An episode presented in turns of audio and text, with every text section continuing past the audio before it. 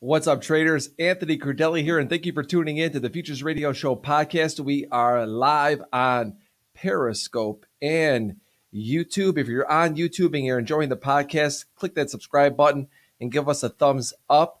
Thank you so much for joining us today. I'm excited for this interview today. And I've been waiting for a while to have this interview because I wanted to read the book.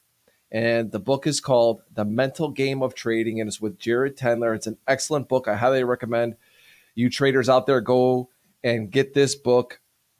I loved it. And you guys all know I love to talk about psychology.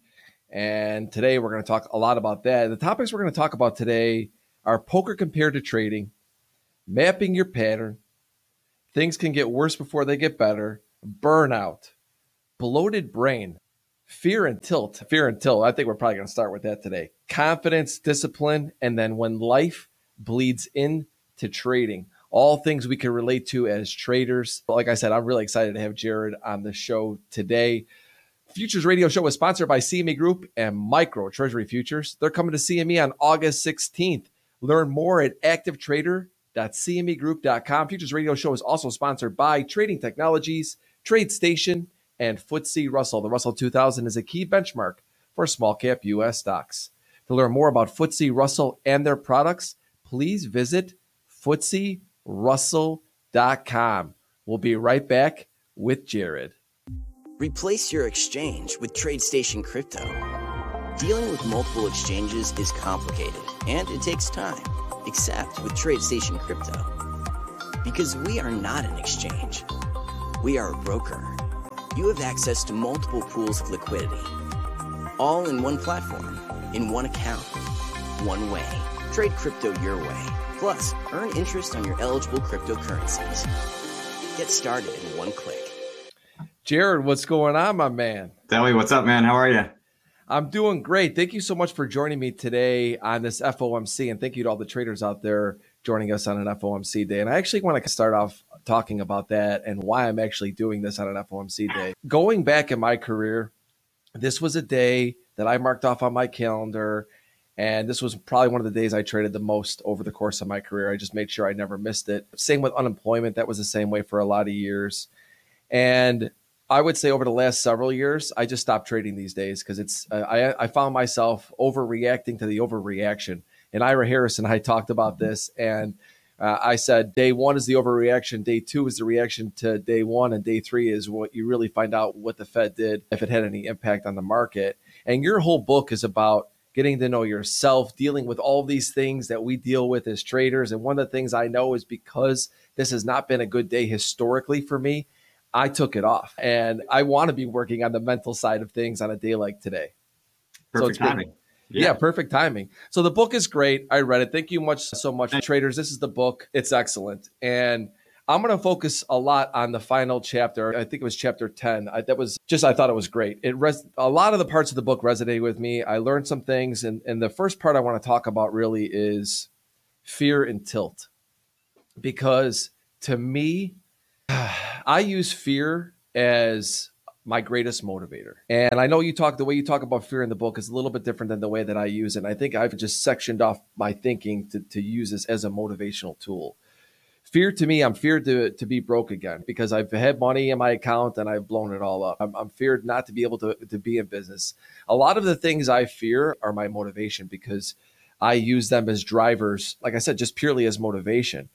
Talk to us about just what we all deal with is in with fear as traders. We got to look at emotion more holistically and say you need emotion to drive your decision making, to drive you towards your goals. I, I, saw the Jordan shirt behind you. He was a master of being able to, to control his emotions. And for him, anger was his big motivator, right? So we look at the best of the best. They have a mastery of their emotions to be able to find the right formula to produce the best outcomes for them. So for you to use fear in that way, I, I think is common. And where I would question, not necessarily for you, but for uh, other traders, is that driver limiting you in some way? Is it uh, affecting your decision making in some way? And if the answer is no, and it's only additive, giving you the right motivation, giving you the right kind of clarity and focus when you when it comes to execution, then it's not a problem. It's actually helping you. We can look at this like kind of upside down U curve. It's called the Yerkes Dodson law. It basically defines this relationship between performance and emotion. And if your emotion is too low, you suck. If your emotions are too overactive, you suck equally too. We're looking yeah, for totally. this right formula right at the top where you know you have this right balance if, and and you've found that for you. So many people say you need to learn how to trade without any emotion. Yeah, obviously, you and I both agree that's just, just a bunch of nonsense. And people yeah. that say that they can do that, I just find it's just I don't I don't want to get into that, but called denial. Yeah, exactly. And I, but I'm gonna, you know what? And I'm gonna say this: I was somebody who felt that I was trying to achieve that until I finally embraced the fact that I could use my emotions as an edge, and fear was one of them. Yeah, and I really looked at fear and said, "Look at how many times are you gonna do this to yourself? How many times are you, are you through?" That's what I. These are the discussions I'd have with myself in the mirror. Are you done? Are, are you done blowing up this money? Are you done making these mistakes you keep making over and over again? And that's when you get on tilt too. I think that, you know, they, to me, fear and tilt, they're so intertwined, at least in my mind and my trading, because I would look at the mistakes I made and the fear of making them again. And then when I would make them again is when I would go on tilt. And they just fed each other. Yeah, mistake tilt is what that would be called. And a lot of that mm. self criticism is misguided because you're not really understanding why those mistakes are occurring. But maybe back in the day, right, fear wasn't that pure motivator for you. And we need to actually peel back the layers and find out what are the flaws behind there that's creating this bias that you're imprinting into the market and clouding your judgment, causing these mistakes. That's where fear is really problematic. If we look at it at a very basic level, fear is a useful tool for picking up and absorbing a lot of data. If you're able to remove a, a vast majority of your own bias, then what's left right? Now actually the fear could be a signal of some intuition that you have either about your positions about the market. I'm not always saying that it's 100% accurate but i am saying that when your emotions are more clear they can be representative of your system your strategy and how it's interacting with market conditions. You mentioned that your emotions when they're more clear to you as a person i think we also mentioned denial a little bit today like people we said the people that don't recognize that they're trading with emotion that it's a part of part of what we do how do you become more clear? For me, it was that conversation I had with myself where I'm like, look it, you're just fighting this instead of just embracing it. Stop fighting it, embrace it. How do people get to that point? You guys are masters at being able to identify opportunities within price movement and volume, and you're looking at levels all the time. Like you to to novice traders, what you do looks like wizardry, right? But it's not. It's just a ton of work pouring over details and nuances and seeing patterns and having conversations. Imagine doing 1% of that for identifying your own patterning within your emotions. And all of a sudden, you create an incredible skill set to see in real time the escalation of emotion. So you mentioned the mapping of your pattern. I mean, that that is the first thing that traders need to do is to be able to just do a bit of a, of a kind of a self-analysis sometimes in real time right depending on the type of trading you're doing have a notepad next to you and capture the thoughts that come to mind capture the specific emotions the situations the triggers, like what specifically is throwing you off? Is it a particular type of setup? Is it a particular type of market condition? Is it a day like today when you know there's uh, big reports coming out, news coming out? Those situations, so you're trying to map all of that, and when you do that, you can start to then use the book and do this sort of self-diagnostic, self-assessment to see, ah, okay, if I'm having these thoughts, it means that my fear of failure is related to this attachment I have to unrealized gains and yeah, I'm thinking money is mine before it's mine. And then, of course, when I see a, a position dropping against me, I'm going to start to feel nervous and want to close it out and lock it up. But it's only happening because I'm thinking money is mine prematurely. I think one of the hardest things for me to really wrap my head around is what emotions were actually triggering when while I was trading. And I'm going to stay on fear and tilt a little bit because when I think about fear of loss, FOMO, those things are very negative and I use those also is to I, I go back to the feeling I feel after I make the mistake. So I don't want to go back to that. Like today with the FOMC day, it was hard for me not to trade this day. This I have FOMO. You're like, God, I could be really busy. I could make a lot of money, and that's what you think. And I went back and looked at my stats, and every time it was this these busy FOMC days, I'm getting my butt kicked, and it's why. And it's because I just think also I was in such a different mindset going into this day than I was in other days. I wasn't as calm. I wasn't relaxed. There's just so many things that fear is, I think it branches off into so many different ways. And I just, I, I think getting to the point where I just harnessed one side of it And it, I don't want to say it insulated me, but it was able to, like, as things were happening, I was able to just make better decisions in those moments. You're like, hey, man, you know how you feel here, step back or just do these certain things and implement things. How do people go about eh, recognizing what that emotion is and how to do maybe some of the things that like I did and turn them into positives. I think a lot of it is doing that mapping and looking at it as something that you do regularly. To do okay. it once and think that's going to solve it is just a little bit naive. This is a skill. Like like anything else. It took you a long time to develop the skill as a trader, the skills as a trader and and they continue to adapt and evolve. So to me, I think this is why I like the term mental game because a mindset i think uh, implies something static as if you can get into the right mindset and you're there permanently. There's a constant evolution as your career evolves. Your needs grow. You, you, mentioned okay so here's this tilt coming on the heels of fear. Then okay so now you've solved that. You're not making mistakes out of fear anymore. Well what comes next? May, are there some motivational ups and downs? Are there some focus ups and downs? There's we're, we're never going to solve ourselves. So to backtrack i think it's about a dedicated practice in the short term to take these notes, be reflective, use the book as a tool to better self analyze and recognize what emotions you're feeling, what thoughts are coming to mind, what the situations are, how is your decision making process changing, and to do that over a course of a couple weeks. And, and, there's no doubt that if you're doing that, nine times out of ten, you're going to identify more than you did at the outset. I've done this work with a lot of with a lot of traders, and invariably they're able to recognize more and more as they do this and then once you have this brainstorm, you want to turn it into something that's a little bit more polished, right? You don't want to focus on the things that only happen, you know, one out of 10 times. It's what is the main, what is the main stuff, uh, the main emotions that, that are happening and put it into some kind of a scale. I like to use a scale of one to 10, right? So what's the lowest amount of fear up to the highest amount of fear or the lowest amount of tilt up to the highest amount of tilt? And the reason that is so important is because if you're going to start to gain command or control or even correct your emotions in real time, you have to catch it early, right? If your emotions get to be too overactive, it shuts down higher brain function. And one of those higher brain functions is it lives in the this place called the prefrontal cortex.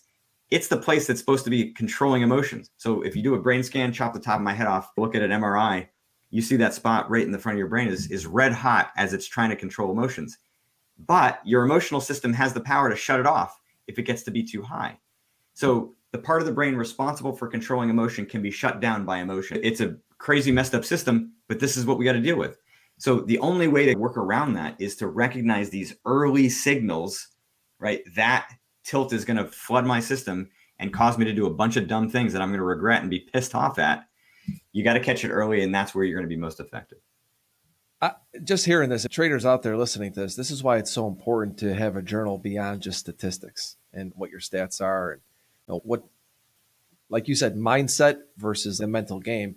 I go back to, I had a really good mental game built for. Uh, it took me years, of course, but I still struggled on FOMC days because I went in with the mindset of just I'm just coming in. I'm just my ADD was kicking. I, I needed things right away. You know, all of a sudden, you know, I haven't scalped in weeks, and all of a sudden, I'm scalping on FOMC day and just Did you making have expectations every... too. Did you think you like expected yourself to make money in days like today? There was a lot of action, a lot of things happening. Yeah, and it's yes. I my expectations are that I'm always going to make money because I come in with that. I'm very positive in my thinking, mm-hmm. but I don't set the expectation as to how much. I just ex- I come in and expect to just do good is the way I feel, and and uh, obviously I, I want to make money, but I think on the FOMC days the biggest issue I've had is just like this almost this nervousness of where you're like you're coming in here's this meeting and you're sitting there and you're ready to do it versus like my normal routine and also my normal time that i would be trading. I'm normally especially when i was day trading exclusively the morning was the best trade for me. I stunk in the afternoons most of the time. Uh, I, I really was never a great afternoon trader. Majority of my money was made in the morning. So then i get to the afternoon it's after lunch it's just i just coming in there and i'm off. Yeah it's possible your nervousness was a signal to you that it just wasn't the right time period and that you weren't your strategy wasn't maybe as locked up for that kind of a day. I talk about this in the fear chapter right? And there's two examples i give of traders one with fomo one with just a generalized fear. He thought it was a fear of losing. Neither of them had it. They both realized that the fear was just a signal that they sucked in a couple places. One was a relatively new trader two to three years in very discretionary and having a lot of hesitation and second guessing at the moment of entry. And when I eh, the light bulb clicked for him when I said, no, no, right now trading is 10% mental and 90% technical. You need to do the work to actually systematize even some of your discretionary decisions. The fear went away. Second guy was FOMO. It was he was able to see the right spot, but needed to actually zoom in because his stops were so tight that he was getting stopped out of these positions because he wasn't actually able to see the the market turn in the way that he wanted to. Change that tactic and the fear went away. So again, I think in your case, we're not we're we have to make a distinction between fear or anger that is coming because of our own biases, our flaws, illusions that we have, wishes that we have. I'll talk about expectations in a sec, but and how those imprint in the market versus our own sensory system reacting to what's happening with our strategy and our system with the market. That's no different than feeling you know, like your hand getting pricked with a pin or a rubber mallet to your knee. We need our sensory system. Our emotions can be like that too distinction of emotions. It's just so important. You've worked with a lot of traders. What is the most common issue that traders have? Uh, it's strange to say, but uh, like a faulty perception of what the problem is. I think a lot of them they look at the situations like what we're talking about here, and they think that emotion is the problem. So that's one. Two, they don't understand the, the mechanisms within the mind, within the brain to shut down higher brain function or how the emotions shut down higher brain function. They think sometimes the problem is them. They use the term self sabotage, which to me is a garbage term. It implies some degree of control. You do not have control of this stuff. That's the point, right? You're not self sabotaging. You're not consciously messing up here. And so the faulty reasoning here is we need to isolate the underlying flaws, illusions, biases, etc., because they are the real problem the emotions are just the signal, right? They're the signal of that layer of, of problems. We could use it as a symptom. You go to the doctor, you and you tell me you got a fever, right? The fever is not the problem. The fever is the symptom. The fever is the signal that, that you need to look closer here. You know, when we were talking about earlier, like what, what do traders need to do to be able to self-analyze this stuff? It's like use whatever signals come to mind right now. Sometimes it could just be tension in your hand as you recognize there's a death grip on the mouse, or that you're like zoomed into one chart, disregarding the others. Any of those things can be the beginning of mapping that pattern, but you got to have the interest of, of looking at it.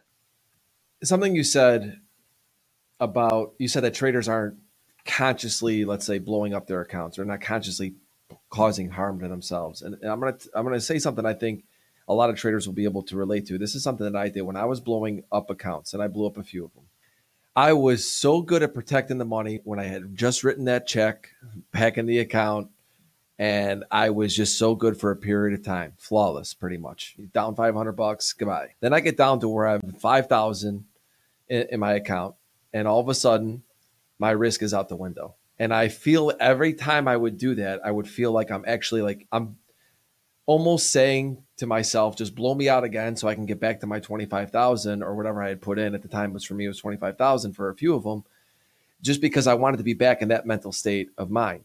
And so at that time, I'm just hurting myself. It's almost like a cry for help until I got down to the point where I finally said, it goes back to fear. I'm, I'm not, this is it. There's no more money. You've got to make this work. And so to me, I felt like I was almost trying to blow up. No, you're just no. lazy. No. Is that what it, it is? Yeah. It's just lazy. It, I mean, yes, on the surface, and I think because a lot of people describe it in the way that you're describing it, it circles the waters and it's like, oh yeah, that's what I'm doing too. You're basically just gambling. Like the loss aversion there is out the window because you're you're down so much. So you might as well just try to gamble and see if you can recover it all really quick, or not. And and and now we can start over and start clean again. And it's like this like big mental reset.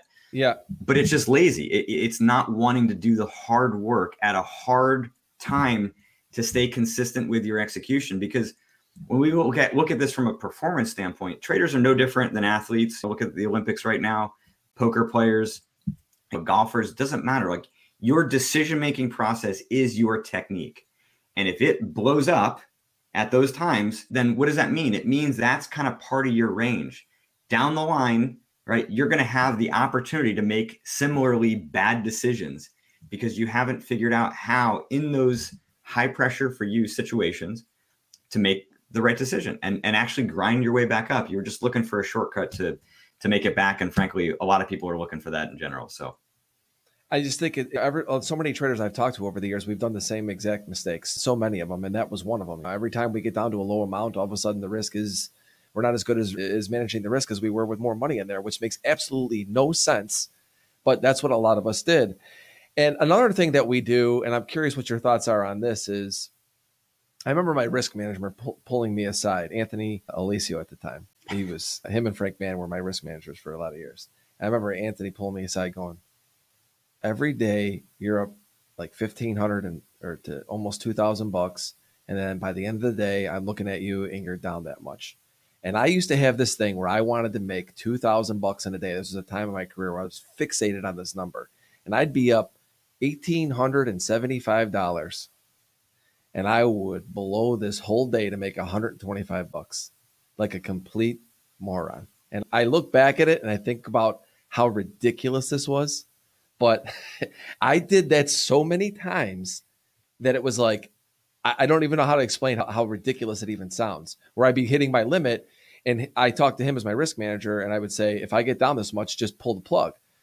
And he would be all of a sudden, he'd be, What are you doing? Why do we do that? It's just an art. I think you're trying to make trading like a normal job. It's not. The markets don't work that way. Uh, there's too much variance in, in, involved. It makes sense on the surface, right? Your job is to trade. So, yeah, let's make it like a nine to five where I'm getting a paycheck. But the upside is a lot greater than that. So, on some level, you're limiting yourself by saying you want to make 2K today. And on other side, other times, like you, you just described, it's going to lead to some poor decision making. It's a tricky thing, right? Because in the short term, there's a lot of false feedback. So you're trying to work like the right execution at the same time. You're trying to figure out what the heck that even means because the market's changing. You, you talk about the, the, the analogies between poker and trading. I think what's so different about trading is that the game can change like that. You could be playing no limit hold'em pre-flop, and then you're betting into this hand, and and all of a sudden on the on the, on the flop you're playing PLO, and somebody else has two more cards. And the game can change in a dime, and it's super tricky. But yet you've got these systems and strategies in place that and and the risk management in place to execute your edge and leverage it over enough instances trades to make your money and so some days that's going to mean yeah 1500 bucks is you executing flawlessly right so uh, there's a tool in the book i call the a to c game analysis highly recommend everybody do it. If they don't want to get the book just go to my website. There's a free download to do it. And what it does is it helps you to articulate the differences between you at your best a game your worst c game and the in between b game. And so I think a better way of evaluating yourself day to day is not arbitrary numbers like 2K a day, but saying, no, I want to execute some range of trades that are of high quality. And this is the strange part. You want to focus really intensively on process and execution within the day, but then the money matters in the long run. Sometimes we have to tease out the differences between where we're going to put our, our emphasis on results and money, which do matter. I don't care. Some people say it's all about decision making and results. Money doesn't matter. F that, right? No, money matters. Okay. And then the other time we go too far the other way and say it's all about results. No, it's a combination. It's results and process. So in the trenches, we're focused on quality, execution, process. You zoom out at the day and you're looking at how well you executed, and you can look at that as a result based thing. Right? If you've got metrics to evaluate the quality of those decisions, and then you zoom out farther, and now the results and the actual money that you're making or losing becomes the, the bigger point of focus. I totally agree with you. It is a balance. I, I know some people don't look at their P and L. Some people always look at their P and L. Some people look at the DOM. Some people don't look at the DOM. Uh, we all play these psychological games on, on ourselves. So whatever we're comfortable with, it is totally a choice. But I, for me, I'm somebody. I keep my P and L up. I don't stare at it. I don't stare at the DOM. There's, yeah, I, I, don't need to. I pretty much always know where I'm at with, with the positions, especially these days. I'm not intraday trading nearly as much as I used to. I'm definitely doing more swing positions, but I think there it goes back to just having the awareness of what works for you as a trader and what doesn't work for you and embracing the fact that emotions are a part of this and i want to get to where you said like trading is a business it, but it's not like any other business and so many people will say trading is a business you got to treat it like a business yes and i agree with what you said that it's but it's unlike any other business i worked my butt off and i was losing money Okay, that, that's not the same. I, I know that's definitely could be the case with a lot of other businesses. I'm not saying that, but I was I felt like I was doing everything right, and everything I my process was I felt was really good, but my results stunk. So I'm forced with this point where it's yeah I'm just going through with this, but it, it, at some point the results they have to start to matter, right? Like I have to figure out how to get to results. That's like you said, it's the balance. Explain how we find that balance because that, that's not easy. It's not easy, and it depends on where you are in your evolution as a trader. I think it's a different conversation if you've been doing this for 18 months versus 18 years or 10 years. I've worked with Good both point. traders that have had, they've done incredibly well. And then I've had this one guy who blew up in the financial crisis of 09, was successful for a decade and then just couldn't find an edge again. And then had to get another job and has been struggling to climb his way back up, but doing it successfully and finding a new edge. It's like that stuff happens. So, yeah, the balancing act is tricky. In the short term, we got to be a little bit defiant and hold to our longer term trend for ourselves in terms of how much uh, we're making. I, I think you want to, again, if you've got that kind of delineation of your own execution, it becomes a lot faster to identify when you're making some small mistakes, right? And sometimes this often happens when periods where you're just you know killing it. These overconfidence can creep up creep in there easily and you can start to get a little bit loose in some of your risk parameters and maybe enter some positions a little bit late even though they don't kind of check all the boxes and you get lucky. And I, my point is that if you've got a more objective way of analyzing your decision making day to day you can sometimes avoid going sideways uh, with your own execution even though your account is is rising rapidly. And the same can be true in the flip side. So having some way of being a bit more objective, I think, is really key, which is why that tool is so important. And this is also why it takes time to become a successful trader. Everybody comes into this with high expectations, and we're going to go there next. And people ask me a lot, why do you think that traders fail? I was actually on a show the other day, the stock trading pit with the TrendSpider guys, and they were asking me what I would, what advice I would give to the new traders. And I would, one of the things I talked about was temper your expectations. You've got to be in in this for the long haul.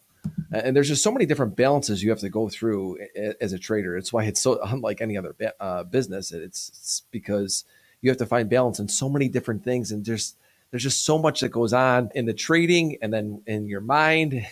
markets are always changing, and how Talk to us a little bit about that. I, I, want to just hear what you think about the expectation side of things. Yeah, it's massive, and, and, look, the media does a good job of it too. We celebrate the the hedge fund guys that have made billions, and everybody thinks that the trading can be a lottery ticket, and it's the same in poker. Right? There's a lot of people to see saw Chris Moneymaker win the World Series of Poker main event in 2001 and or 2003, whatever it was, and all of a sudden now everybody wants to play online poker and seeing so so to me, trading is difficult because the barriers to entry are zero, right? Other than the capital. Yes. Today, I could fork over twenty thousand dollars and be playing a PGA Tour event.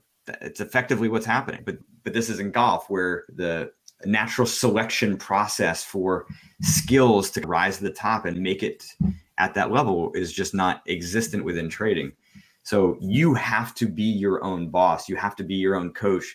And yeah, tempering your expectations comes from a nice dose of sober reality that says this thing is hard. It's not impossible, but it's hard. And you can be opportunistic. You can be, you can have a lot of belief in yourself, but you can't be like the American Idol contestant that thinks they have an amazing voice and just flats and doesn't know it. That kind of blind overconfidence is something called prospect, uh, sorry, something called um, the Dunning Kruger effect, where people are so overconfident because they're so underskilled at recognizing their own lack of skill. Cracking through that overconfidence for people like that is incredibly difficult. And I would profess to say that none of them come for coaching with me. And it takes sometimes getting kicked in the face a couple times before you wake up. Well, the thing is, it, trading is hard, no doubt. It's not impossible, like you said. What's hard is to make the amount of money you want to make in trading. And this is this goes back to the expectations, right? I, I remember when we first started to trade, a lot of my friends 20 plus years ago, we took small amounts of money and built it into bigger amounts. Of, and we would a lot of stories of guys on the trading floor would have 25, 50 grand that became millionaires. Okay. Totally different times, totally different environment, right? Nowadays, people come in with small amounts of money and expect to make millions. Maybe not all of them have that high of expectations, but they have Dogecoin millionaires. Yeah. So they're just trying to come in. And when you come in, I look at it now, I look at it so differently for myself I'm barely using margin. I will use it because I trade futures, so obviously it's a leveraged product anyway. But I try to keep it as minimal as possible, and I'm just trying to grow my account eh, versus before I tried to just explode my account, and, and not in a bad way, just in a way where it's like this race to 1000000s mm-hmm. And yeah, I know a lot of people are going to say, "Yeah, Anthony, you've been doing this a long time. You made some money, and you now you're just trying to continue to grow it." Yes, that's true. But if I were to start even today, knowing what I know about this business, I would think about it the same way. I, it doesn't matter how much money, if you want to get to the amount of money you want to get to, it's still going to take time. There is no explosion of just this working out for you. And I think that's just a, a mistake that so many people make. And that's why we just keep getting people in and out of this business. And it's just because their expectations are skewed. And even if they have that explosion, let's say they, they have the success, what, what's the, what are the odds that they're going to keep it? Right? Oh, exactly. Your way is really looking at systematic, sustainable edge in the market that becomes a cash cow, man. Like you're just a printing press. That, that's like kind of true security in my mind. Explosion is going to come falling down at some point if you don't have the skill to be able to sustain it. Sustainability. I, I said this a while ago on a tweet. I said sustaining success was much harder for me than achieving success. Mm. Now, it depends on how you want to classify success, but my thoughts initially when I wanted to become a successful trader was to be able to do this and not have to work another job because I was still clerking on the floor, doing other things at night to be able to survive as a trader. The goal was to be able to not have to do that. So that to me was success. But then when I got there, that was even harder to sustain it because I'm like, okay, now I'm used to this lifestyle. Now my lifestyle's changed. Pax and I talked about this last uh, week. Anthony Crudele at one point was clipping 500 lots, clips in the minis, and then all of a sudden one day I'm back to trading five and 10 lots. And you have to be able to just say, this is who I am today. If mm-hmm. you can't admit it, market will keep taking. Yep. Yeah, I'm a huge fan of dominant dynasties in sports. The Tom Brady's, the best, uh, the Alabama Crimson Tide, UConn women basketball because I think they're they're poster child they're both they're poster people for sustained excellence at the highest level. And I think it's super fascinating to understand what they're doing differently and why they're able to do it. And I'll say that one simple one is they have a ruthless attention to their own weaknesses, not ruthless against them, right? It's not the self criticism, the damning, hard edge towards them. It's they believe that the ignorance of their own weaknesses to be the greatest threat to their own sustain their own growth and, and excellence right? If they don't know what they're working on they don't know where their weaknesses are that's that's an, an incredibly threatening place to be for them. So yeah oh, and a lot of traders a lot of people are the exact opposite right? They want to bury their head in the sand. They want to think it's all roses and fairies and rainbows and it's not right? We got to look at sometimes the the crap and the shit and and put ourselves in it be Andy Dufresne, crawl through it, and come out clean on the other side. Well, that's why so many educators on YouTube are constantly doing these commercials. People want to be lied to, and I'm not saying that to be crude about this, but it's I think that a lot of people just want to be told, "Look, at you follow me, and you're going to make money." 100%. And and that just is just not the case. I've stood next to guys that I knew made millions of dollars, did the same thing they did, and I lost money. What does that tell you? That's why I look at these things and I go, this is, there's no way you could, I don't know how they get away with claiming the stuff they do. It is what it is. But I just know from actually seeing it, guys I work for, millionaires, and, and I'm sitting there going, I cannot believe I can't even pay my seat lease. I can't rent an apartment. And, and, I, so I've been there. Uh, so it doesn't work that way, but a lot to discuss. So we're going to take a quick break. And when we come back, everybody, I want to talk about burnout because that, that's important, right? And, and, when life bleeds into trading, that's also something I think is extremely important to talk about. Talk a little bit about bloated brain and poker compared to trading. And while we're gone for this real quick break, I want you guys to enjoy these clips that I'm adding now from previous live shows. And we're going to start off with a quick little PAX commercial, we'll call it. Be right back, everybody. I want you to talk to everybody about the different personalities that we saw and how you were able to figure out how PAX became PAX. I was a runner for Rosenthal Collins, and I started in, in January of 88 after the crash. So the markets were dead. So my father found out that I was driving a truck on the south side and said, "You better figure something out." So I didn't want to be a cop, fireman, or a criminal. So I went to the Merc. I didn't have a rich father, a rich uncle. I didn't know anybody. If I was going to have a career down there, and and the second that I walked onto the floor, as so many of us have said, that energy was immediately addictive. It was pulsating. It was amazing. I knew that that's where I wanted to be. I, I knew also that I had to earn it. Nobody was going to give it to me, and I didn't have the, the family money or the family connection. My mother had breast cancer surgery. I was at work. I worked hard. I went from struggling, not being able to, to figure anything out. I couldn't make a nickel. I had $257 left in my trading account. Steve Mendez was the first trader that I wanted to emulate. I earned my shot at trading because he had saw that I was able to take in information and act on it decisively and quickly. Trade the global markets with trading technologies TT is the world's fastest commercially available futures trading platform, now with integrated tools for advanced options trading, cryptocurrencies, and trade surveillance. Learn more at tradingtechnologies.com. All right, everybody, we're back. That was pretty cool. Yeah, shout out to my guy Alex who's been pulling those clips. That's really those are really great. And I want to talk about poker compared to trading. I know a lot of people tuned in today to hear about that. I'm not a big poker player. I've played it. I played gin. I play gin every week, so I do play cards, and I do think that there is a mindset to it that I can compare to trading. But I, I know gin. I don't know. I don't play poker that often. I haven't played in years actually. What are the some of the things I already mentioned? Right, the amount of variance that's involved in the short term is unlike most of the things in life. So I think when it comes to people who come to trading, especially if they're say north of 30, they tend to have a lot of experience in environments, whether it be academic, athletic, professionally, where they have a lot more control in the short term, and they oftentimes have a lot of difficulty dealing with the short term variance. It's it's a very difficult thing. I think it, poker and trading, the ability to cre- create an edge when there's a lot of false feedback in the short term, I think is very difficult as well. You think about the incubation, the learning phase for a lot of professions or a lot of, it's a lot easier to scale up. We talked about this a little bit earlier, right? How do you develop an edge when you're one day killing it, the next day getting killed? And finding that is difficult, especially if you're on your own, independent, trying to make sense of the myriad of advice that's out there. And some of it is good, like yours, and some of it is snaky like many others. You, you, have to become sophisticated in your ability to find the right people to learn from. And poker is no different in that regard. I think the necessity to have your emotions and, and mental game in order is perhaps greater than it is in other sports. It's not to say that it doesn't matter. Obviously, it does, especially as you hear more and more athletes talking about mental health and the importance of it but there's only your brain, right? As a golfer, right, I can get new equipment, I can find better training, I can find better ways of developing my skills and muscles and augment or deal with my own performance. You, don't have that in trading or poker. You got it your own self. Um, I see that the point here about dealing with incomplete information, yeah, that's 100% true. That's the false feedback in the short term. Right? The uncertainty is very high. So both traders and poker players are are experts in dealing with uncertainty and kind of navigating their way through it. I could totally see that. And I've noticed over the years, a lot of people that I talk to, we've gotten a lot of people that have come from the poker world into the trading world. Annie Duke, she's been on my show before. It's become a very common occurrence, we'll call it. And I do think that there are many elements that compare uh, the two.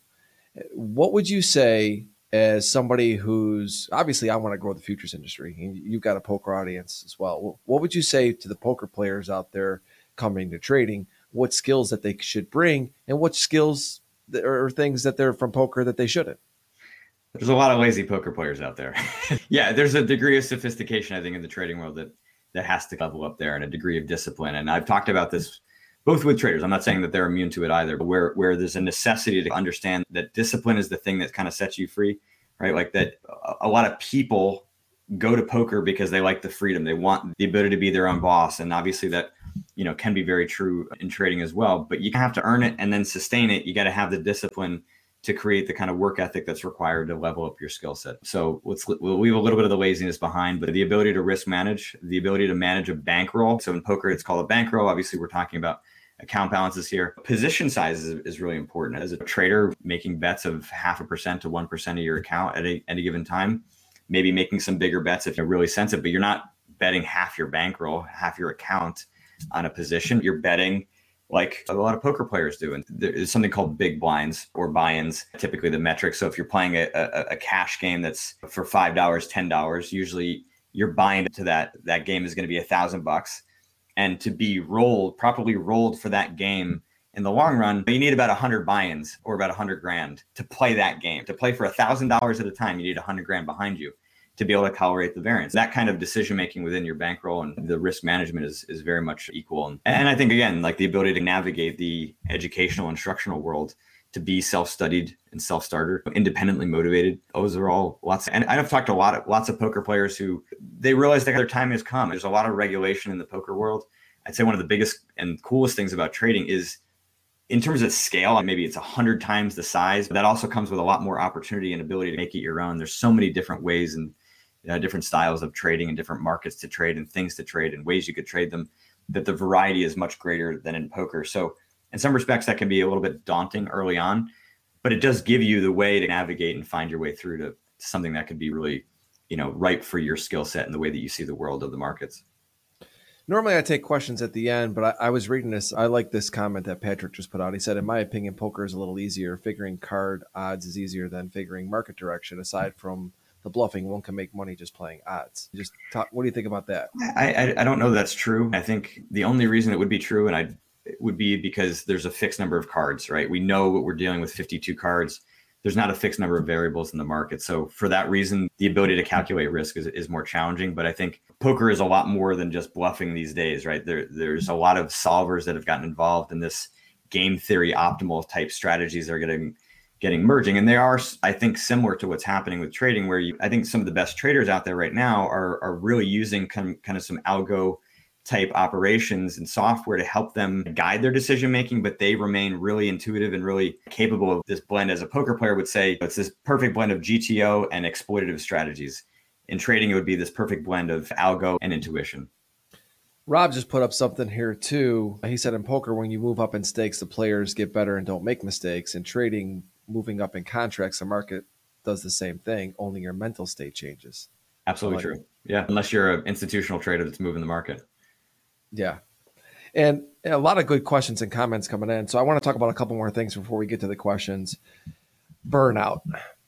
This is something that's not talked about enough. I hold myself accountable for that as well. I think more traders need to talk about this. Most people know my health issues over the years. I had a uh, heart attack at 36, and I was obviously burned out. I didn't have any physical issues with me at the time. A lot of my heart attack was from mental. I did have some physical, which I felt that the mind is what hurt my body.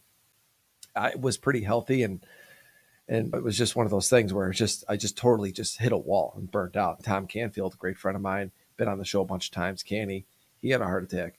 Uh, I know a lot of traders that have had our heart attacks or even worse, and we just burn out. We put ourselves, we're just like this, boom, go. A lot of us are just built like that. When I have something on my mind, I just I'm better at this now, but I just can't get away from it. I have to figure it out. That's why. How do we control ourselves from burning out? Like I said earlier, right, recognizing the subtle signals of it helps you to recognize it before it gets to be too bad. And I think it can be easily covered over with coffee and working out and some drinking at the end of the day and whatever you got to do to blow off that steam. But at the end of the day, like burnout, it means that you have tapped into your adrenaline stores for too long and your tank is empty. You ha- you have to start to pay attention to some of the, the, the bigger warning signs. And what are they? Typically, it's going to be some distinct changes in your you know mental state and the way that you're actually thinking about your decisions. There's going to be a distinct change. Look from where you were a month ago to today, right? Your emotional state you're going to be eh, a lot more volatile, right? You don't have the bandwidth to be able to control yourself in the way that you normally would. So you're going to more easily fly off the handle right? The agitation and the, the irritation that you're going to start to feel is going to be a lot higher. So, again, like a lot of things, we got to look at the warning signs. But then once you, frankly, to even want to look at the warning signs, you got to recognize that I think traders are a lot closer to being athletes than they are being to normal nine to fivers. And no, I don't think that the 50 weeks on, five days a week, trading at this level is going to let you sustainably have a career that's going to not burn out. It's just not possible. I think when I look at minimum, we're talking one day off uh, every four weeks and three to five days off once a quarter. To me, is the minimum to maintain some sustainability. Because if you're like an athlete who goes through cycles within their season, they're c- continually resting up. And I think the bigger question is too. Okay, so burnout's like the bottom of it, but what's the cost differential between you being at your A game and really being able to tap into your into your intuition not all the time, but more. Right? How much money are you making in those instances versus when you're just mediocre? Same market conditions. I, I think there in, in itself is enough of a business case to say it's worth it for me to take a couple of days off here or there and make sure that I'm actually recovering and staying sharp on a daily basis, let alone forgetting, you know, let, us try to avoid the real bottom out, burnout, fall on your face, have a heart attack kind of stuff. And we talked about this a little bit before. This is unlike any other business out there. So the harder you work doesn't mean your results are going to get better. Yeah. Know, a lot of what I've figured out about myself is that I don't have to work at that level of intensity all the time. A lot to what you were saying. I just need to learn how to work smarter. And I think so many traders that are up all night studying charts and all these things. It's, I can look at my charts literally for a, couple minutes in the morning and know what kind of day it's going to be at this point. And I, I, think that yeah, you have to go through that initially. You've got to spend. I spend thousands of hours going through charts. I'm not saying don't do that. I, I you, it is a lot of work, but you get to the point. I, I just go back to myself because it's all I can relate to. 15 plus years of scalping every single day.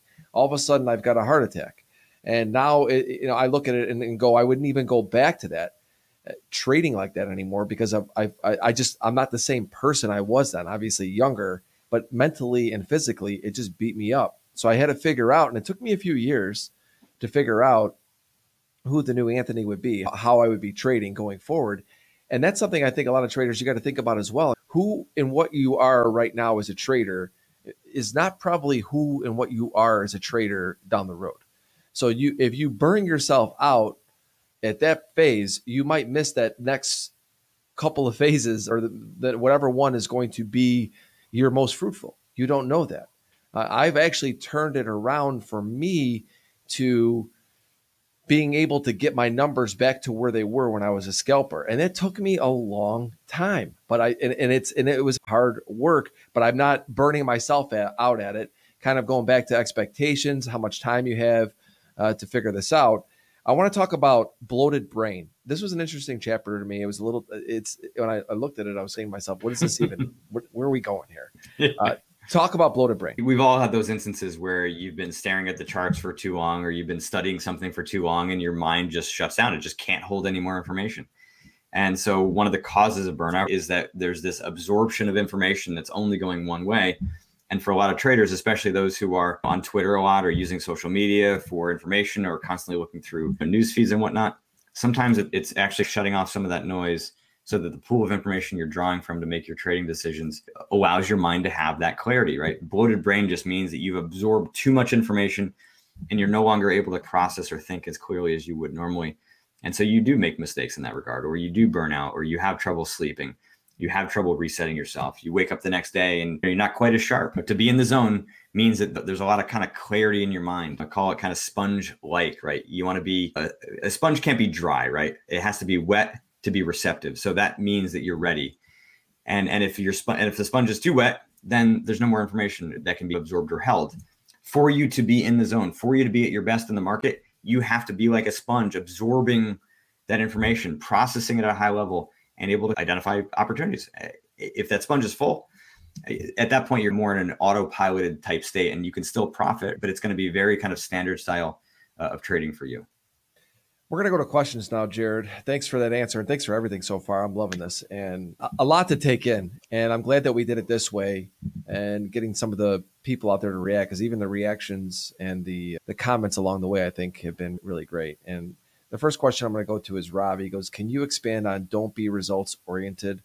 Learn this in poker and wow, does it apply to trading? Again, I think it's we want to find this kind of perfect blend between being results oriented in the right way and being process oriented in the right way. If you're too process oriented, we don't really know what direction you're heading, right? Anything is like acceptable without a goal in mind to guide you. But if you're overly focused on the result, then you know you're not really going to care about the learning and the growth and the development, the mistakes and learning from it, and the you know mechanisms that are required to get better. Results matter. So I don't think it's correct to say don't be results oriented. I think since the, the correct way of saying it is be results oriented in the right way. Let it be your guide. It's it ought to be fairly implicit at this point that you want to make money as a trader or as a poker player.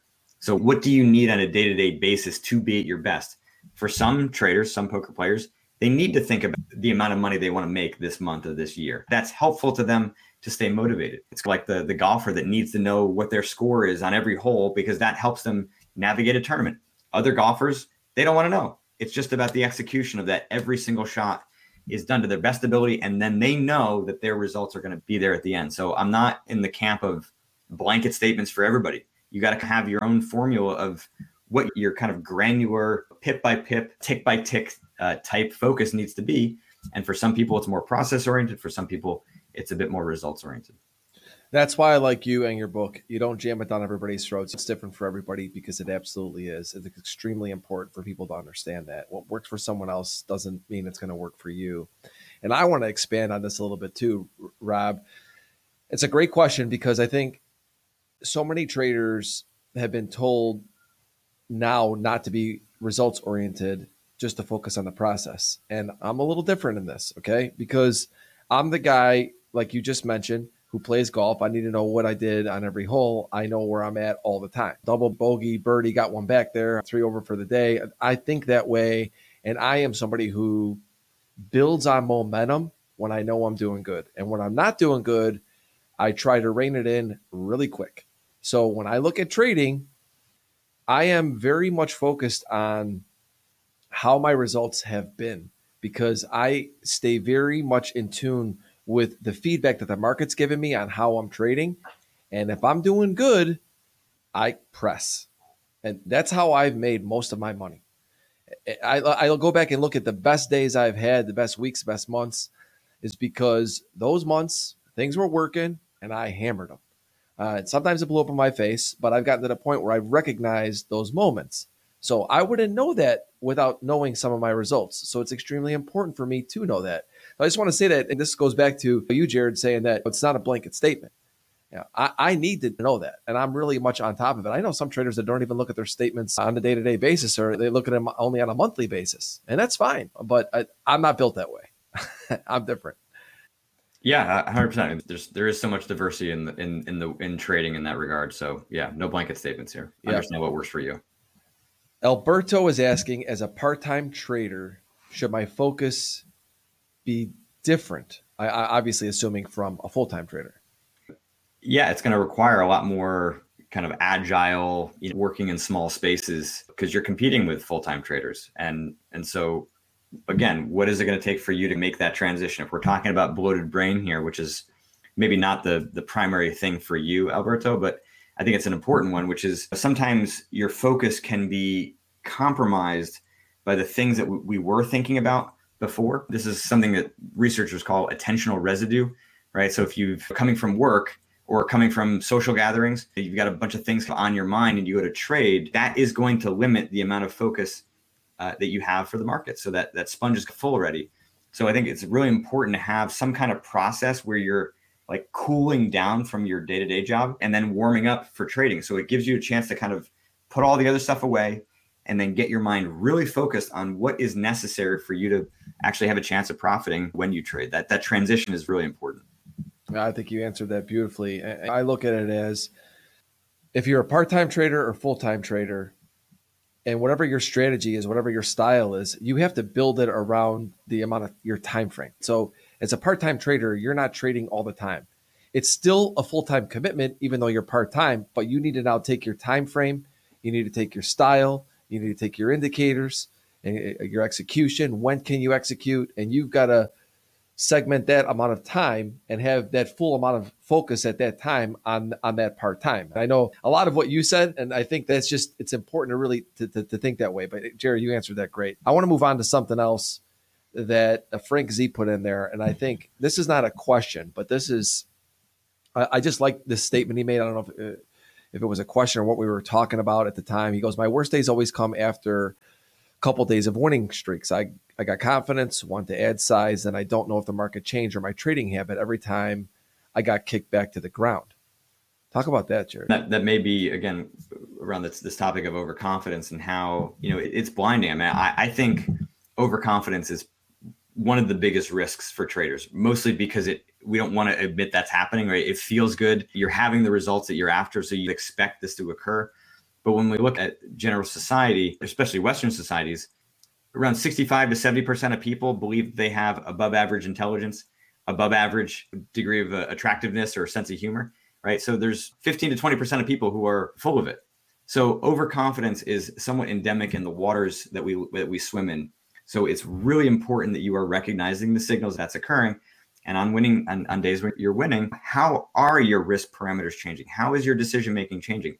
And if it's not, and it's just a, a timing thing, then again, you, you said it before, right? how how well are you able to to quickly shut it down when and, and turn it around when things are going poorly so that you're you may be getting kicked down but you're not getting kicked all the way down to the ground i think that's the important part here is like slippage is part of it but how much of are you able to stop that from spiraling Totally. And Frank, look at this is this happens to everybody. My worst days have always come after my best days. And exactly why is because what Jared just said, that overconfidence. And but I talked about me pressing and how I do that is that the more I'm winning, the more things are working for me, the more things that I see lining up, I just continue to add my size. I try to hold trades a little bit longer. Pressing for me doesn't always mean getting bigger. It could be that, look at these moves are following through.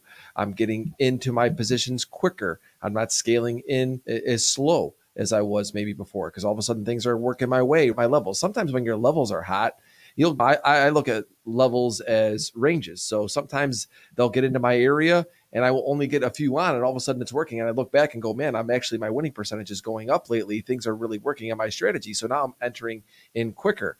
I think you have to figure out through what this journey that we're on, Frank, and how and when you can press and, and recognize after your best days that you have to come in and just put that loss limit. Maybe you take it down a little bit and you say, if you get up X amount, I mean, whatever it is, psychological games we play in ourselves, Jared. This is what we Yeah, that's why it's a game, man. It's not mindset. Yep. It's a game, right? A game implies strategy and game implies constant dynamics as they they are occurring and you got to pay attention to those dynamics and you said earlier right like we're not talking blank slates here but there are some very key principles that you have to know right yeah brain has the power to shut down or the emotions have the power to shut down higher brain function we got to catch things early there's a limited capacity to how much uh, space you have to think these very basic principles on top of that there's a lot of diversity there's a lot of ways to get it done so that, that's where the game is played you're so right. The mental game of trading. That's why I put that book back up there. If you're watching this on YouTube and listening on iTunes later, it's like I said, you got to get the book.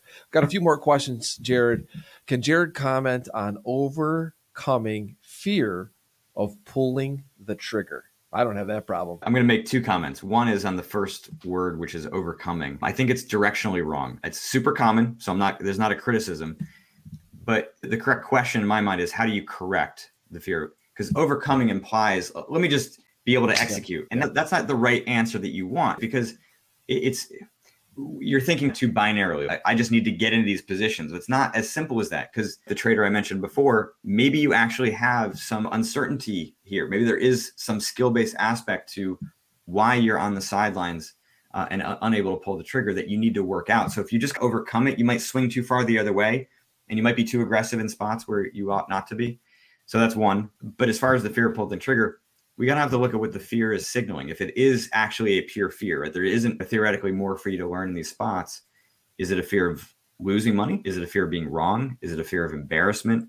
Is it a fear of failing? Sometimes it's easier to figure out what the fear uh, sorry, it's easier to solve the fear by figuring out what the outcome is that you're trying to avoid, because that's really what the fear is about. Sometimes it's fear of actually getting in positions that you're not really sure how to navigate. And sometimes the markets can move in lots of different ways. And so you might be fearing just the emotional volatility that you would experience. So figure out why you're on the sidelines, and then you can start to work yourself through to solving it by understanding the underlying root cause of that. Sometimes it's high expectations, sometimes there's an illusion of control. In the book, I go through, I think, over 30 different of these flaws or illusions or biases or wishes that are really at the core of these problems. I go back to for me, it's I made a little joke that said I don't have that issue. I have the exact opposite of that issue. I've needed to correct that part of my trading. And that all comes down to, in my experience, preparation. Because I go into the day knowing what I'm looking for, and when it gives it to me, I have to do it. One of the most popular tweets I ever put out was great traders don't force trades, they're forced to trade. So if you've done the right homework, then you should be forced to trade. And there's just no reason you shouldn't. Otherwise, then you don't believe in your homework. And it, and it all leads back to all sorts of other issues. For me, Jared, this was great, man. I got to tell you, I'm so glad we were able to do that. The questions and the comments everybody put in today. Thank you guys so much. Jared, I'm going to show the book again. Guys, girls, get this book. It's great. The Mental Game of Trading. Jared, where can they find the book? Talk to us about a website, Twitter. Yeah, books everywhere where you buy books, audio audiobook, softcover. You can get more information about me on jaredtendler.com. If you go to the website, there's downloadable worksheets. I actually just released a free intuition ebook. That's a companion piece to the mental game of trading. I'm on Twitter, you know, at Jared Tendler, pretty active. I answer questions all the time. I like being in the weeds here with you today, Deli Man, and, and everybody listening. This is fun for me. I, answering questions on the fly like this is is great stuff, and I you know certainly appreciate people who are willing to work on this side of the game because it's an important one. I think it's often overlooked. And so yeah, get the process started. The road is what it is. Sometimes it's going to be longer than you think it should, but if you do the work, the rewards are on the other side. And there, I haven't had too many people come back and say, "Man, I regret working on my mental game." Yeah, you just said it. Get the process started. You have to begin this process. And I am a big fan of Denise Shull. I loved her books, Dr. Steenbarger, and this, of all the new books that I have read, people send me books all the time.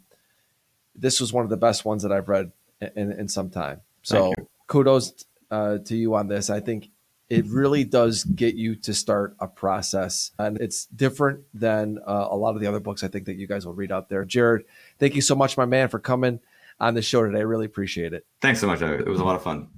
All right, traders, if you enjoyed this podcast, pre- please reshare it on Twitter. It's on Periscope as well. The audio will be generated later, so you can catch it on iTunes. Hit the subscribe button on YouTube. Next week, we're going to be on noon Eastern on Wednesday with my friend Merritt Black. See you guys next week. Cheers. Thank you for listening to Futures Radio Show. If you enjoyed the show, please leave a five star review on iTunes. Never miss an episode. Go to anthonycrudele.com and get on our email list for show notifications and for free content that is exclusively for subscribers. Also on anthonycrudele.com, you will find tons of videos and education on trading futures, options, and crypto. Past performance is not indicative of future results. Opinions expressed are solely my own and my guests, and they do not express the views or opinions of my sponsors. Futures Radio Show is produced by Crudele Productions.